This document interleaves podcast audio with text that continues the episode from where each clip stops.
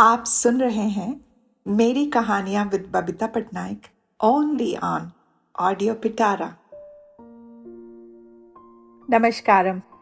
मेरी कहानियाँ के सीरीज़ में आप सभी का स्वागत है। आज की कहानी का शीर्षक है, बस कुछ पल यूँ ही। फ्राइडे आ गया, सारा वीक खूब भागा दौड़ी में हम दोनों ही व्यस्त थे। अनेकों बार हमें समय नहीं मिलता कि चैन से बैठें, खाना एंजॉय करें, बातचीत करें। बस एक के बाद एक टाइम सेंसिटिव और प्रोडक्टिविटी और काम से रिलेटेड बच्चों की रिस्पॉन्सिबिलिटी घर की सफ़ाई बहुत सारी चीज़ें हम यहाँ करते हैं एन जो कि अक्सर कभी कभार हमें एक अजीब सा लगता है जब हम सोचते हैं कि इंडिया में कितना सारा हेल्प है। जब हम इस, अपने देश को छोड़ के आते हैं, बहुत सारी बहुत सारी सुविधाएँ भी हम, हमसे छीन जाती हैं। सबसे पहले फैमिली का साथ होना, फिर डोमेस्टिक हेल्प मिलना सहायता मिलना, घर में लोगों का होना आना जाना कितनी सारी बातें। यहाँ पे अक्सर हम अपने आप को सिर्फ़ व्यस्त पाते हैं अपने काम में, अपने रिस्पॉन्सिबिलिटीज में, और बस लगता है कि बस काम ही करते रह जाते हैं। तो जब वीकेंड आता है स्पेशली जब फ्राइडे आता है तो हमें बहुत अच्छा लगता है। अभी रिसेंटली हम दुर्गा पूजा में गए थे मेम्फिस बहुत ही अच्छा समय गुजरा। रिलैक्सिंग लगा एनर्जेटिक लगा। फिर जब वापस आए काम पे वही वही भागा दौड़ी। तो इस फ्राइडे अचानक हमने डिसाइड किया कि हम बस डेढ़ डेढ़ घंटे की दूरी में एक शहर है स्प्रिंगफील्ड सो हम वेस्ट प्लेन से उस शहर की तरफ़ निकल पड़े। वहाँ पे एक छोटा सा इंडियन स्टोर है ग्रोसरी स्टोर जिसका नाम है बॉम्बे बाज़ार वहाँ से हमें कुछ ग्रोसरी लाना था। फ्रेश इंडियन वेजिटेबल्स भी वहाँ आते हैं। तो वो भी हमें लेना था। वहाँ पहुँचे और आश्चर्यचकित की बात है कि उड़ीसा के कुछ लोग वहाँ हमें मिल गए। यंग कपल, एक छोटा सा बच्चा पाँच साल का बच्चा, उन्हें देख के हमें अपनी ये यूथ टाइम याद आ गया। अभी तो हमारे दोनों बच्चे कॉलेज में जाते हैं। तो उनकी सारी परेशानियाँ उन उनका जो सोचने का तरीका वही हम हम जब 25 साल पहले 30 साल पहले जब हम यहाँ आए थे, हमारे साथ भी वही हुआ था। हम अपने संस्कृति को प्रोटेक्ट करना चाहते थे। खाना, पीना, पढ़ाई, बच्चों का फ्यूचर वही सब हमारे दिमाग में रहता था। और अभी वही है, लेकिन एक डिफरेंट पर्सपेक्टिव बन गया है, क्योंकि बच्चे बड़े हो गए हैं और वो खुद रिस्पॉन्सिबल हो गए हैं अपने लाइफ को सेट करने में। तो हम दोनों गए वहाँ और कुछ ग्रोसरी शॉपिंग की और साथ में हमने उनसे जब बात किया तो उन्होंने हमें एक रेकमेंड किया एक नया रेस्टोरेंट जो कि जहाँ हम पहले नहीं गए थे नाम था नवाब।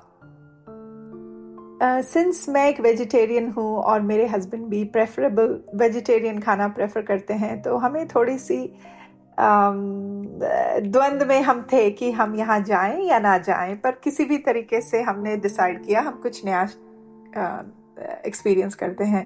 तो जब हम वहाँ गए, वहाँ का माहौल बहुत ही अच्छा था। तुरंत यंग स्टूडेंट्स जो मिजो मिजोरी यूनिवर्सिटी के यंग स्टूडेंट्स जो कि अब जस्ट रिसेंटली इंडिया से आए हुए हैं, वो वहाँ पे सर्व कर रहे थे हेल्प कर रहे थे। तो उन्होंने हिंदी में हमसे बातचीत हुई और ऐसे ही बातचीत में हमने देखा कि वहाँ का खाना पंजाबी खाना, जो कि हम दोनों का बहुत ही पसंदीदा खाना है।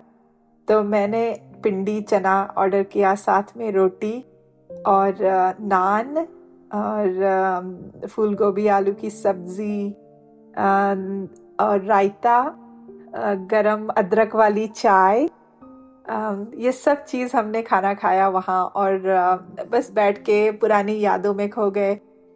हम जब हम कोलकाता में रहते थे तो वहाँ से एक छोटी सी जगह थी जिसका नाम श्याम बाज़ार था उन दिनों।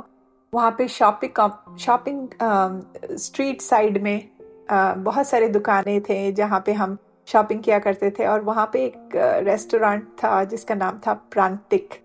वहाँ हम वेजिटेरियन मोमो खाया करते थे तो यहाँ पे भी वो ऑप्शन था।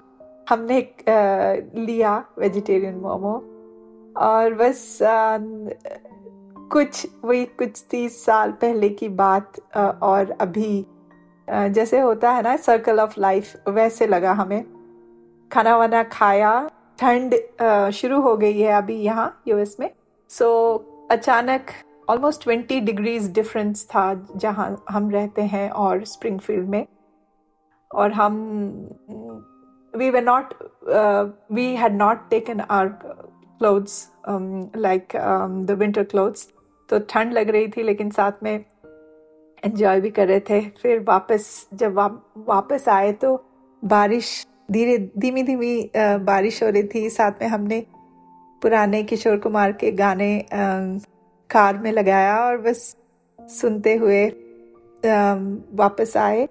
करीब डेढ़ घंटे की ड्राइव थी और मैं तो बस इतनी टायर्ड थी और खाना इतना मस्त था, बस खा के बस सो ही गई कार में।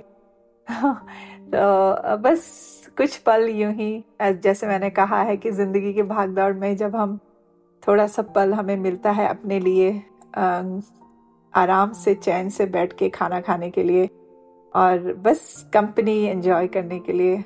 कभी कभार लगता है, शायद यही ज़िंदगी है। नमस्कार